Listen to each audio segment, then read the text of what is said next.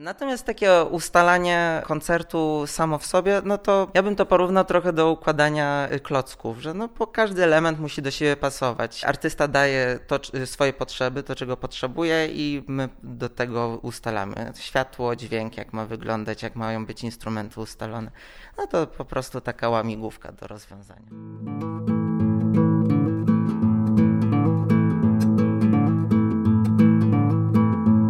Misja Muzyka, czyli podcast o muzyce i tematach około muzycznych.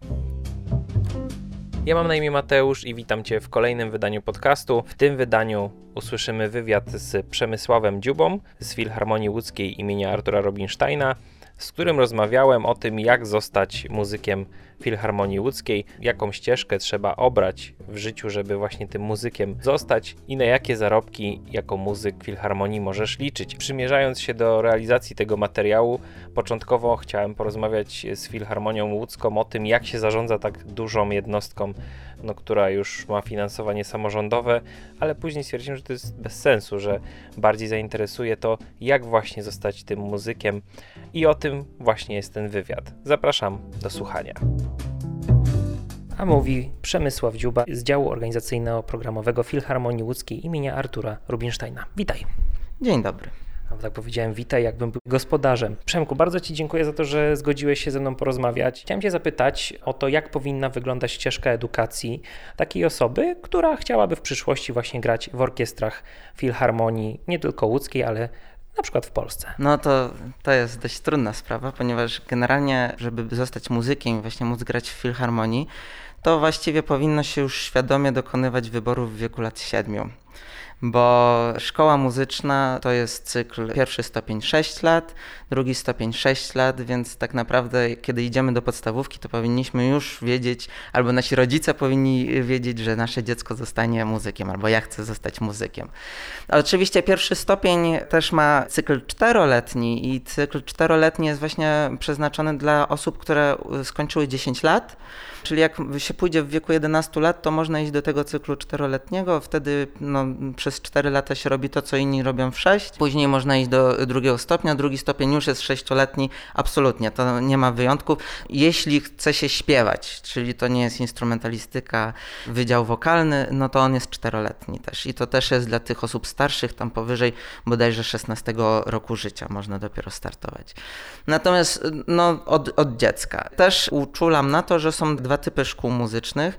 Są to ogólnokształcące szkoły muzyczne. W Łodzi mieści się taka szkoła przy ulicy Sosnowej, pierwszego i drugiego stopnia i tam po prostu jak idziemy, dziecko jest wysyłane, no to ma język polski, historię, muzykę, rytmikę i później znowu ma matematykę i język angielski. Jest to przeplecione, no właściwie spędzamy w tej szkole cały dzień, bo no, po południu mamy jeszcze instrument, chór, orkiestrę i całe nasze życie właściwie jest w tej szkole y, muzycznej. Drugi typ szkoły muzycznej to jest szkoła popołudniowa. To polega na tym, że idziemy do normalnej szkoły podstawowej czy do liceum, jak jesteśmy starsi. No a po południu musimy szybko pakować książki i jechać na drugi koniec miasta. Y, mówię tak, bo sam to przeżyłem jedziemy do szkoły muzycznej, gdzie mamy zajęcia teoretyczne, no i instrument, y, chór, oczywiście orkiestra. Y, no i szkoła popołudniowa to są również weekendy, czyli w sobotę, y, w niedzielę na szczęście nie, ale w sobotę też ja miałem na przykład tak, że od godziny 9 do godziny 16 ciągiem miałem zajęcia w sobotę, w każdą sobotę. Więc jest to pewne wyrzeczenie szkoła muzyczna, aczkolwiek zapewniam, że też daje bardzo dużo frajdy. Jest oczywiście absolutnie rozwojowa ta szkoła, no i super ludzi można poznać. To też tak. Powiedziałeś taką ważną rzecz z punktu widzenia wywiadu, ponieważ mam tutaj pytanie o to, czy taki e, człowiek, który nagle stwierdzi w wieku 20 lat, a ja to chciałbym być muzykiem takim profesjonalnym i, i, i chciałbym po prostu, nie wiem, grać na, na trójkącie na przykład. Będę robił ostre solo na trójkącie podczas wielkich, wielkich koncertów filharmonii. Czy taki dwudziestolatek może rozpocząć ścieżkę muzyka tego powiedzmy trójkąta, zaczynając od szkół pierwszego stopnia, drugiego stopnia, kończąc na studiach, czy to jednak już musztarda po obiedzie i koniec? Pierwszy stopień na pewno odpada, bo do pierwszego stopnia można startować do bodajże 13 albo 14 roku życia. Natomiast drugi stopień myślę, że jeszcze można, bo do drugiego stopnia wydaje mi się, że do 23 roku y, życia można próbować.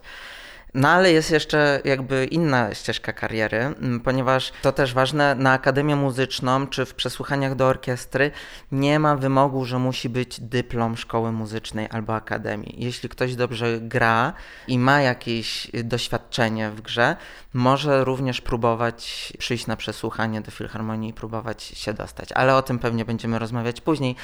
Natomiast jest jeszcze ścieżka edukacji taka, że można po prostu prywatnie próbować. Nie trzeba iść do szkoły muzycznej, tylko można znaleźć sobie kogoś, kto cię nauczy, na, perkusistę, który cię nauczy na tym trójkącie grać.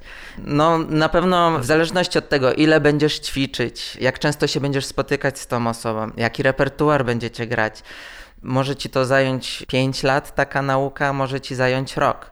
To też zależy od tego, jakie masz predyspozycje. Ja poznałem osobiście chłopaka, też flecistę. I ja byłem w pierwszej klasie drugiego stopnia, on był w trzeciej klasie y, pierwszego stopnia, ale w tym cyklu czteroletnim, czyli on był ode mnie jakieś 4 lata młodszy i on grał rzeczy na moim poziomie.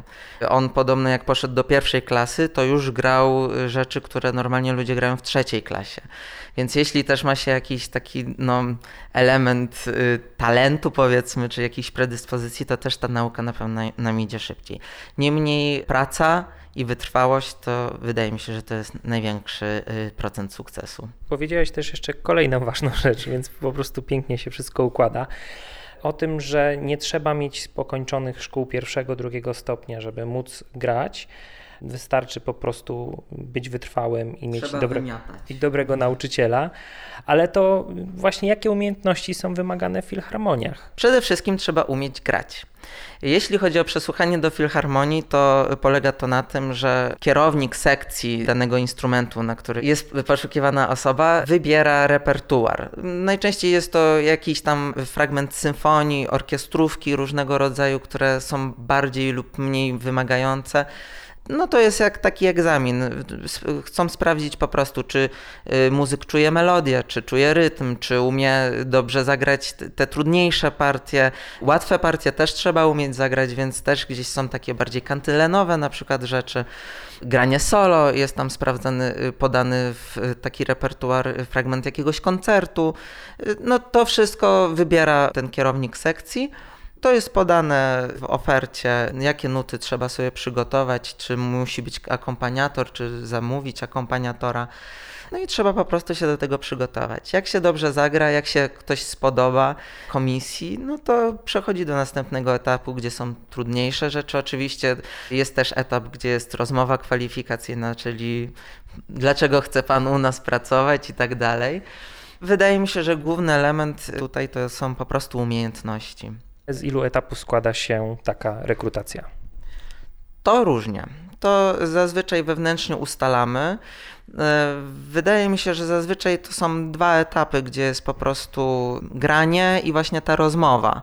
O trzech jeszcze chyba nie słyszałem.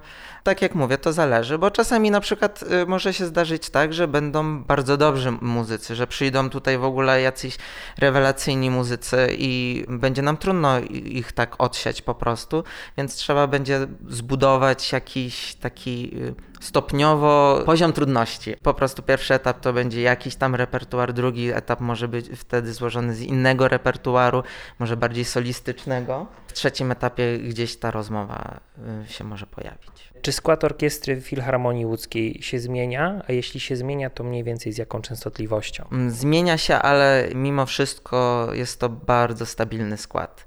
Skład orkiestry zmienia się właściwie wtedy, kiedy któryś z członków orkiestry odchodzi na emeryturę, lub jeśli sam z siebie zmienia pracę. Na jaką formę zatrudnienia zatrudnia się muzyka w filharmonii? Czy jest to może etat, a może jednak umowy cywilnoprawne? To jest etat. Normalnie to jest umowa o pracę. Wyliczeń nie podejmuje się wyjaśnić, jak to jest robione. To jest dział kadr i to jest ich tajemnica. Znaczy tajemnica, no po prostu one wiedzą, jak to zrobić. Każda filharmonia, y, w teatrach jest tak samo, w teatrach aktorzy jest zespół stały zatrudniony na etat. To, to są y, umowy normalnie o pracę, ale mamy też muzyków doangażowanych, właśnie tak jak wspominałem, że y, potrzebujemy czasem rozszerzyć ten skład orkiestry, no i wtedy mamy umowę o dzieło rzeczywiście w prawie pracy jest taka możliwość, przecież jest to etat i jest to czas, wtedy jest nienormowany czas mm, pracy. Dokładnie. Jest to możliwe. Druga kwestia, która mnie interesuje, jeśli chodzi o muzyków filharmonii, no bo tak, mamy etat, ale muzyk wykonując utwór, no wchodzą tutaj prawa autorskie. Jak wygląda ta kwestia z prawami właśnie autorskimi? Czy każdy z muzyków czerpie jakieś dodatkowe tantiemy, na przykład, czy może inne korzyści z działalności w Filharmonii Łódzkiej? Czy może jednak te prawa autorskie są w ten sposób zabezpieczone, że one są jakimś tam dodatkiem do etatu. Znaczy, prawa autorskie, z tego co mi wiadomo, wchodzą dopiero wtedy, kiedy byśmy nagrywali naszych muzyków. To jeśli chcemy nagrywać naszych muzyków, to jest regulowane osobną umową, to jest też osobne wynagrodzenie najczęściej też y, w tym wypadku, ponieważ no, od nich to też wymaga jakiegoś dodatkowego przygotowania, bo chociażby takiego psychicznego, że jednak no, gdzieś będą bardziej doświetleni, gdzieś ktoś im się będzie będzie kręcić za plecami y, z tą kamerą, więc to jest zupełnie osobna umowa. Natomiast y, takie normalne nasze copiątkowe koncerty symfoniczne, tutaj nie ma żadnych tantiem, wszystko jest po prostu wpisane w umowę, że oni wykonują w ramach normy, w ramach tej umowy tyle i tyle koncertów, muszą odbyć tyle i tyle prób, to wszystko jest tam zawarte. Odnośnie jakichś takich tantiem, mamy umowę z ZAX-em i, i, są utwory chronione, tak jak na przykład będziemy wykonywać piosenki Młynarskiego, no to one są chronione. I my wtedy y, ten koncert, zgłasz, zresztą każdy koncert zgłaszamy do ZAX-u y, i ZAX nas tam rozlicza, jak y, ile musimy odłożyć dla nich. No i później to już ZAX rozdziela, prawda, między artystów, komu się ile należy. Wolne zawody, na przykład architekci, czy też radcy prawni, bądź adwokaci, lekarze mają swoje takie samorządy zawodowe. Czy wiesz może, czy muzycy też mają swoje samorządy? Na przykład tutaj sobie tak napisałem takie, że było śmiesznie, taka Izba Muzyków Klasycznych Oddział Łódź. O tym nie słyszałem, o Izbie nie, ale no są stowarzyszenia. Jest... Pomijając jakby za, za X SPAF i STOART, tak? Czy... No, jeszcze jest SPAM, czyli Stowarzyszenie Polskich Artystów Muzyków, z którymi też współpracujemy, też organizujemy ze SPAMem y, koncerty i to są właśnie takie koncerty, które chcemy pokazać właśnie muzyków w takim kameralnym wydaniu, czyli nie w orkiestrze symfonicznej, tylko chcemy pokazać, że oni też coś potrafią i grają tam jakieś takie utwory solowe czy z fortepianem. Czy istnieje kodeks etyczny muzyka? Hmm, to trzeba by się zapytać muzyka yy, generalnie. Nie wiem, czy dobrze odpowiem na to pytanie, ale wydaje mi się, że tak. Orkiestra jest raczej jak taka duża rodzina. No tam jest 90 coś osób. Oni się wszyscy wspierają. Oczywiście czasem są niesnaski, no ale to jak w rodzinie, prawda? Nie ma wigilii bez sporu. No jak się ktoś nie pokłóci, to w ogóle słabo. No i tak samo jest w orkiestrze.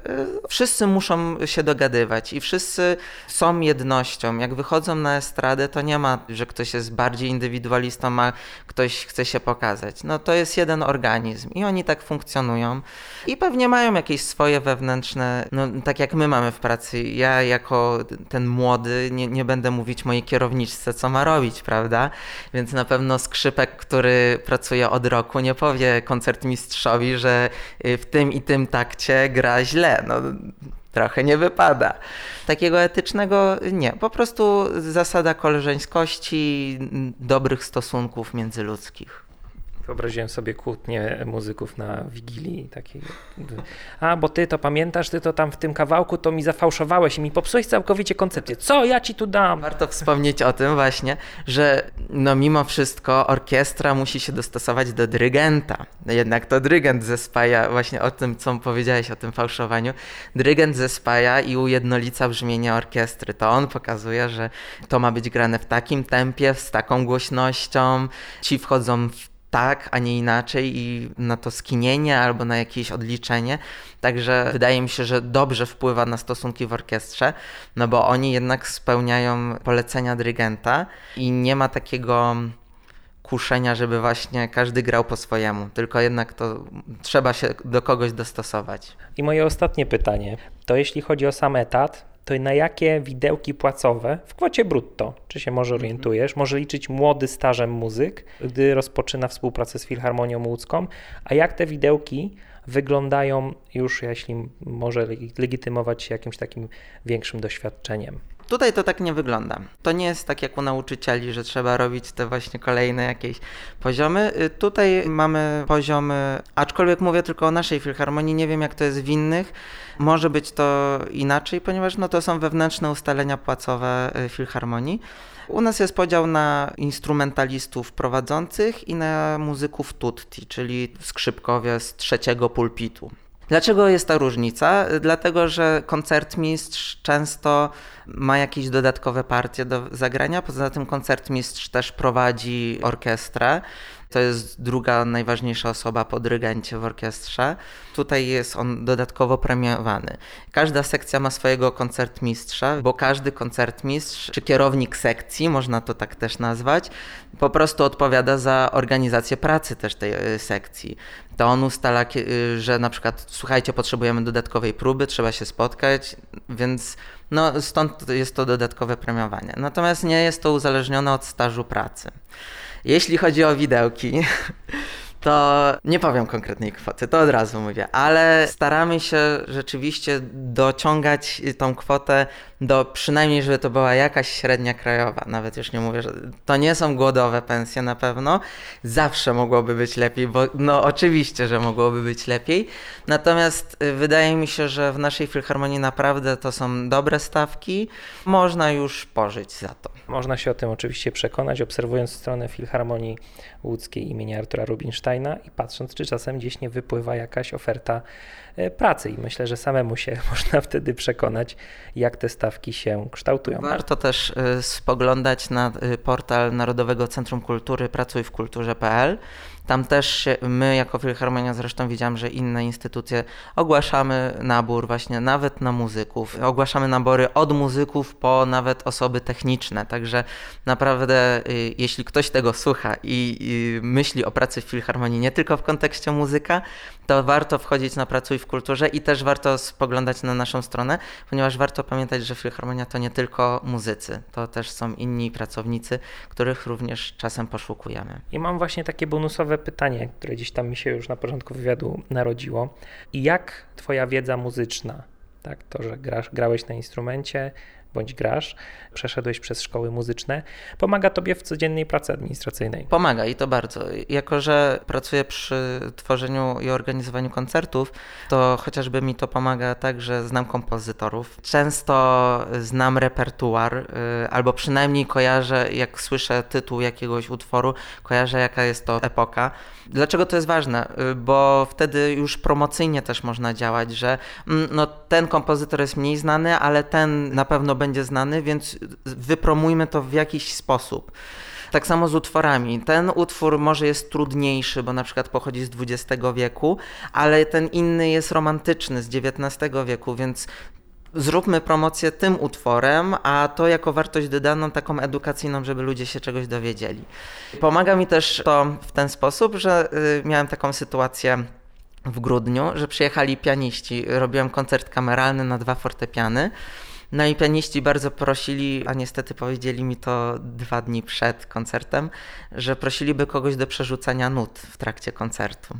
Nie muszę szukać po, po kimś z akademii, dzień dobry, jeszcze komuś bym musiał za to zapłacić pewnie, żeby przyszedł na koncert i przerzucał nuty.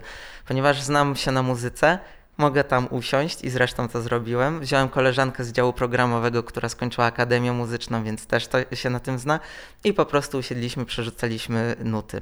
Oczywiście było to dla nas trochę stresujące, ale jednak znajomość tego, co tam się dzieje w nutach i nie y, takie podejście, że ojej, to jest język chiński, ja nie wiem, co tam jest napisane, tylko właśnie umiejętność czytania czy śledzenia melodii naprawdę pomaga. Moja koleżanka też y, z działu y, zamawia nuty i rozdysponowuje je dla bibliotekarza, które głosy kiedy mają do kogo pójść, żeby on tam już rozłożył w y, orkiestrze. No i tutaj też się przydaje y, znajomość muzyki, no bo jednak warto wiedzieć, y, czy y, viola to są skrzypce, czy to jest altówka, prawda? Albo violoncello, czy to jest violonczela, czy kontrabas. No to chociażby na takim poziomie warto mieć tą edukację muzyczną zrobioną. Rozmawiałem z Przemysławem Dziubą z działu organizacyjno-programowego Filharmonii Łódzkiej imienia Artura Rubinsteina. Bardzo Ci dziękuję za rozmowę. Dziękuję również.